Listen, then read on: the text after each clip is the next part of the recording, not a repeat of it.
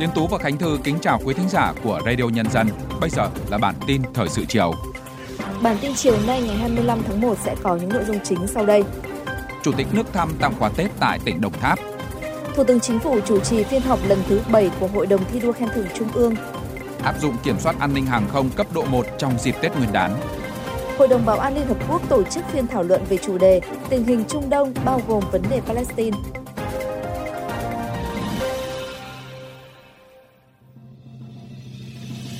Sau đây là nội dung chi tiết. Sáng nay 25 tháng 1, trong chuyến công tác tại tỉnh Đồng Tháp, Chủ tịch nước Võ Văn Thưởng đã đến dân hương dân hoa tại khu di tích cụ phó bảng Nguyễn Sinh Sắc, thân sinh Chủ tịch Hồ Chí Minh và thăm tặng quà các hộ nghèo gia đình chính sách tại huyện biên giới Hồng Ngự, trao nhà đại đoàn kết và tặng quà Tết cho bà con. Chủ tịch nước lưu ý các cơ quan trung ương và địa phương cần quan tâm nhiều hơn tới những địa bàn vùng sâu, vùng xa còn nhiều khó khăn thiếu thốn để bảo đảm việc học hành và chăm sóc sức khỏe của người dân được tốt nhất. Cũng trong sáng nay, tại thành phố Cao Lãnh, Chủ tịch nước Võ Văn Thưởng đã đến thăm, động viên, chúc Tết cán bộ chiến sĩ tiểu đoàn cảnh sát cơ động, công an tỉnh Đồng Tháp nhân dịp đón xuân Giáp Thìn 2024. Giao Bộ Tài chính nghiên cứu đề xuất chuyển số kinh phí còn lại của quỹ vaccine phòng COVID-19 để thực hiện phong trào xóa nhà tạm, nhà rột. Đó là yêu cầu được Thủ tướng Phạm Minh Chính đưa ra tại phiên họp lần thứ 7, nhiệm kỳ 2021-2026 của Hội đồng thi đua khen thưởng Trung ương diễn ra vào sáng nay. Theo Thủ tướng, các phong trào thi đua gắn với lợi ích của nhân dân sẽ huy động được sức mạnh từ nhân dân, huy động mọi nguồn lực xã hội, góp phần thực hiện mục tiêu phát triển nhanh, bền vững, dựa chủ yếu vào khoa học công nghệ, đổi mới sáng tạo, kinh tế tuần hoàn, kinh tế chia sẻ, kinh tế tri thức, đồng thời các phong trào mang tính toàn dân, toàn diện phải gắn với nhiệm vụ chính trị và trách nhiệm người đứng đầu. Chuyển sang một số thông tin thời sự quan trọng khác. Trong các ngày 24 và 25 tháng 1, tại Hà Nội, Ủy ban Kiểm tra Trung ương đã họp kỳ thứ 36. Đồng chí Trần Cẩm Tú, Ủy viên Bộ Chính trị, Bí thư Trung ương Đảng, Chủ nhiệm Ủy ban Kiểm tra Trung ương chủ trì kỳ họp. Liên quan đến việc Ban Cán sự Đảng, Ủy ban Nhân dân tỉnh Bắc Ninh đã vi phạm nguyên tắc tập trung dân chủ, quy chế làm việc, thiếu trách nhiệm, buông lỏng lãnh đạo chỉ đạo để Ủy ban nhân dân tỉnh và nhiều tổ chức cá nhân vi phạm quy định của Đảng, pháp luật của nhà nước trong quản lý thực hiện một số dự án gói thầu do công ty cổ phần tiến bộ quốc tế AIC và các công ty trong hệ sinh thái AIC thực hiện, nhiều tổ chức đảng, đảng viên bị xử lý kỷ luật, xử lý hình sự. Xét nội dung tính chất mức độ hậu quả nguyên nhân vi phạm, căn cứ quy định của Đảng, Ủy ban Kiểm tra Trung ương quyết định thi hành kỷ luật, khai trừ ra khỏi Đảng đối với đồng chí Trần Văn Tuynh, nguyên Bí thư chi bộ, Giám đốc Ban Quản lý Dự án Công trình Xây dựng Y tế, Sở Y tế tỉnh Bắc Ninh, cảnh cáo Ban Cán sự Đảng Ủy ban Nhân dân tỉnh Bắc Ninh các nhiệm kỳ 2011-2016, 2016-2021, Ban Thường vụ Thành ủy Bắc Ninh nhiệm kỳ 2010-2015 và một số sở ngành của tỉnh Bắc Ninh.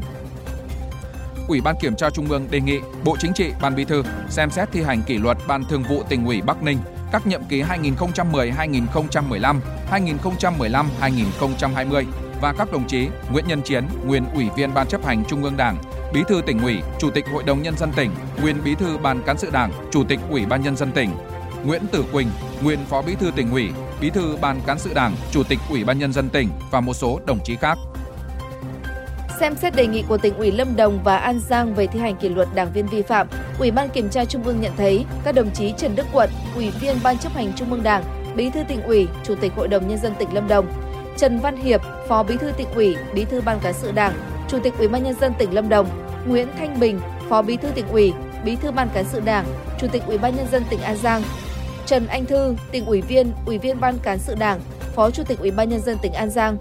Nguyễn Việt Trí, Ủy viên Ban chấp hành Đảng bộ khối cơ quan và doanh nghiệp tỉnh, Bí thư Đảng ủy, Giám đốc Sở Tài nguyên và Môi trường An Giang đã suy thoái tư tưởng, chính trị, đạo đức, lối sống, vi phạm quy định những điều đảng viên không được làm và trách nhiệm nêu gương, vi phạm quy định của Đảng, pháp luật của nhà nước trong thực hiện chức trách nhiệm vụ được giao. Những vi phạm này gây hậu quả rất nghiêm trọng, dư luận bức xúc, ảnh hưởng xấu đến uy tín của tổ chức Đảng và chính quyền địa phương. Căn cứ quy định của Đảng, Ủy ban Kiểm tra Trung ương quyết định thi hành kỷ luật, khai trừ ra khỏi Đảng đối với đồng chí Nguyễn Việt Trí, đề nghị Bộ Chính trị, Ban Bí thư xem xét thi hành kỷ luật các đồng chí Trần Đức Quận, Trần Văn Hiệp, Nguyễn Thanh Bình, Trần Anh Thư.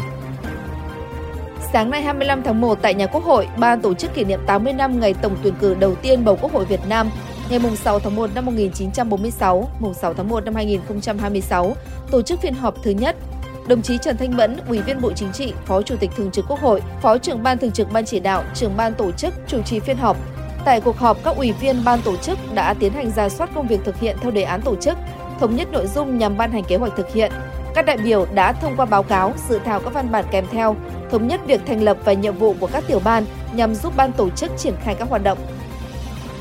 Mời quý thính giả đến với những tin tức đáng chú ý khác. Cục Hàng không Việt Nam sẽ áp dụng kiểm soát an ninh hàng không cấp độ 1, tức là cấp cao nhất trong khoảng thời gian cao điểm đi lại dịp Tết Nguyên đán. Theo Cục Hàng không Việt Nam, năm nay lượng hành khách đi lại dịp Tết cao hơn so với năm ngoái, đặc biệt tại cảng hàng không quốc tế Tân Sơn Nhất. Dự báo sẽ có thời điểm và có khu vực lưu lượng khách vượt công suất thiết kế của nhà ga hành khách nội địa nên không tránh khỏi tình trạng ùn tắc cục bộ. Hành khách có thể nhận hành lý chậm hơn bình thường, hành khách cần chủ động làm thủ tục trước chuyến bay theo hình thức trực tuyến, ra sân bay sớm hơn so với thường lệ, tuyệt đối tuân thủ hướng dẫn của nhân viên các cảng hàng không. Hôm nay, Ủy ban nhân dân quận Hoàn Kiếm cho biết để tạo điều kiện cho người dân và du khách thuận lợi di chuyển khi vui chơi trong dịp nghỉ Tết Nguyên đán Sắp Thìn 2024, Ủy ban nhân dân quận Hoàn Kiếm sẽ tạm dừng hoạt động các không gian đi bộ trên địa bàn quận trong thời gian này. Cụ thể, không gian đi bộ khu vực Hồ Hoàn Kiếm và phụ cận, các tuyến phố đi bộ khu vực phố cổ Hà Nội tạm dừng hoạt động từ ngày 9 tháng 2 năm 2024, tức ngày 30 tháng Chạp, và mở lại từ 19 giờ ngày 23 tháng 2 năm 2024, tức ngày 14 tháng Giêng năm Giáp Thìn.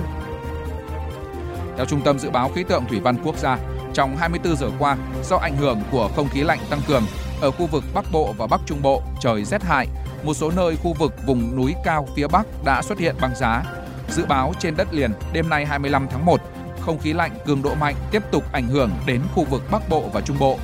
Đợt rét đậm rét hại diện rộng ở Bắc Bộ và Bắc Trung Bộ có thể kéo dài đến khoảng ngày 29 tháng 1. Cơ quan khí tượng cảnh báo rét hại kéo dài có thể ảnh hưởng tới sức khỏe của người dân cũng như hoạt động sản xuất, nông nghiệp, chăn nuôi và giao thông.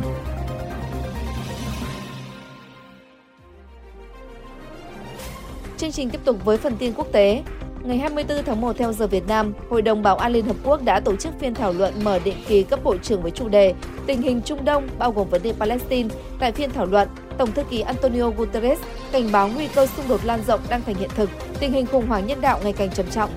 Người đứng đầu Liên Hợp Quốc yêu cầu thả tất cả các con tin ngay lập tức và vô điều kiện, hối thúc tất cả các bên kiềm chế tối đa và triển khai ngay những bước đi nhằm hạ nhiệt căng thẳng, nối lại hoạt động cung cấp nhu yếu phẩm cho người dân ở Gaza, kêu gọi đạt được lệnh ngừng bắn khẩn cấp vì mục đích nhân đạo ở Gaza, chấm dứt các cuộc tấn công nhằm vào các tàu thương mại ở Biển Đỏ. Phát biểu tại cuộc thảo luận của Hội đồng Bảo an Liên Hợp Quốc về chủ đề Tình hình Trung Đông bao gồm vấn đề Palestine, tham tán công sứ Nguyễn Hoàng Nguyên, Phó trưởng phái đoàn Việt Nam tại Liên Hợp Quốc nhấn mạnh nhu cầu cấp thiết về một thỏa thuận ngừng bắn ngay lập tức, kêu gọi các bên liên quan cần tuân thủ luật pháp quốc tế, kiềm chế tối đa, tránh mọi hành động gây căng thẳng. Ông Nguyễn Hoàng Nguyên tái khẳng định lập trường của Việt Nam kiên định ủng hộ giải pháp hai nhà nước với việc thành lập một nhà nước Palestine độc lập cùng tồn tại hòa bình bên cạnh nhà nước Israel có biên giới trước năm 1967 và với Đông Jerusalem là thủ đô, phù hợp với nghị quyết liên quan của Liên Hợp Quốc. Hãng KBS ngày 25 tháng 1 dẫn thông tin từ Viện Nghiên cứu Hải quân Mỹ cho biết, hồi cuối tuần trước, một tàu sân bay đã tiến vào khu vực tác chiến của hạm đội 7 Hải quân Mỹ Chiếc tàu sân bay này đã xuất hiện ở vùng biển Nam Thái Bình Dương, phía đông nam Nhật Bản, nơi đang có 3 tàu sân bay hạt nhân khác của Mỹ đang làm nhiệm vụ. Mặc dù những tàu sân bay này của Mỹ chưa tiến vào khu vực tác chiến Hàn Quốc, song sự kiện này diễn ra bất chấp tình hình căng thẳng ở Trung Đông, được cho là hành động cảnh báo của Mỹ đối với động thái khiêu khích của Bình Nhưỡng. Cũng trong ngày 25 tháng 1, Triều Tiên thông báo nước này đã lần đầu tiên phóng thử tên lửa hành trình chiến lược mới mang tên Bunwasan 331 như một phần của các hoạt động thường xuyên và bắt buộc nhằm phát triển các hệ thống vũ khí quy lực. Ngoại trưởng Nga Sergei Lavrov thông báo nước này đã kêu gọi triệu tập phiên họp khẩn cấp của Hội đồng Bảo an Liên Hợp Quốc trong ngày 25 tháng 1 sau vụ rơi máy bay Nga chở tù binh Ukraine. Ông Lavrov cho biết Nga đã kêu gọi tổ chức họp khẩn cấp vào 15 giờ ngày 24 tháng 1 theo giờ miền Đông, tức 3 giờ sáng ngày 25 tháng 1 theo giờ Việt Nam. Tuy nhiên, cuộc họp chưa được lên kế hoạch. Ngoại trưởng Nga cho biết thêm, Nga đã có bằng chứng về việc chiếc máy bay vận tải Il-76 chở 65 tù binh Ukraine cùng với 6 thành viên phi hành đoàn và 3 sĩ quan Nga đã bị bắn rơi bằng tên lửa. Toàn bộ những người trên máy bay đã thiệt mạng. Chủ tịch Hạ viện Nga Vyacheslav Volodin cũng đã chỉ thị soạn và gửi ý kiến đến Quốc hội Mỹ và Đức liên quan đến vụ rơi máy bay vận tải quân sự Nga. Giữa bộn bề công việc giữa những áp lực của cuộc sống. Đôi khi chúng ta bỏ lỡ những dòng thông tin hữu ích trong ngày. Hãy để Radio Nhân dân giúp bạn tiếp cận với những thông tin để mỗi phút chúng ta không bỏ qua bất cứ một thông tin quý giá nào. Bật Radio Nhân dân vào mỗi buổi sáng và chiều trên các nền tảng số hiện đại nhất để cập nhật những tin tức chính xác và hữu ích. Radio, Radio Nhân, Nhân dân đồng hành cùng bạn, dù bạn ở đâu.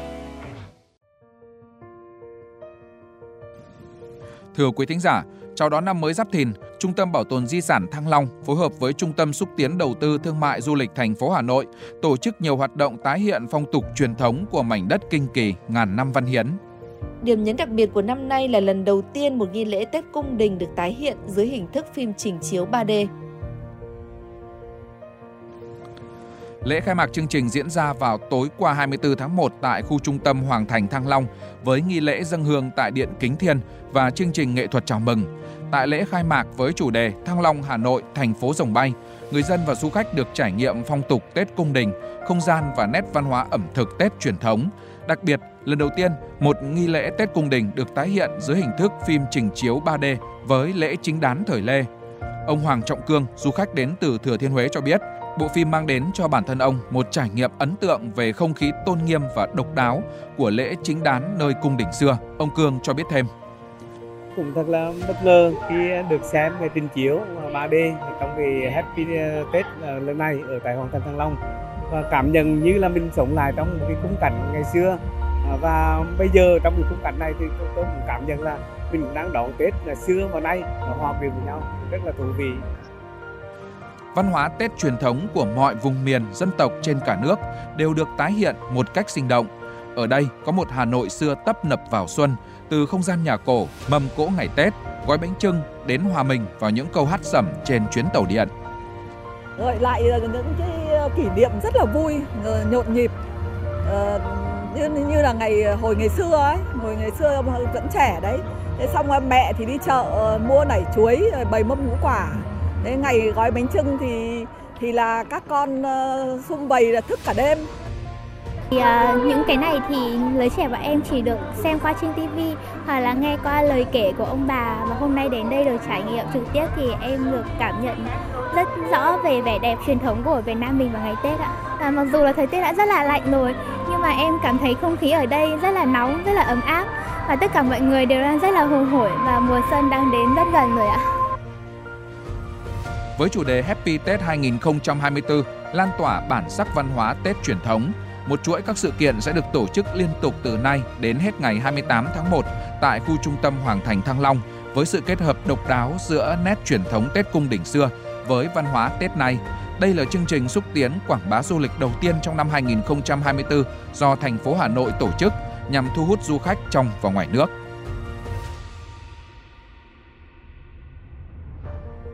Đến đây thì bản tin thời sự chiều nay của Radio Nhân dân cũng xin được dừng lại.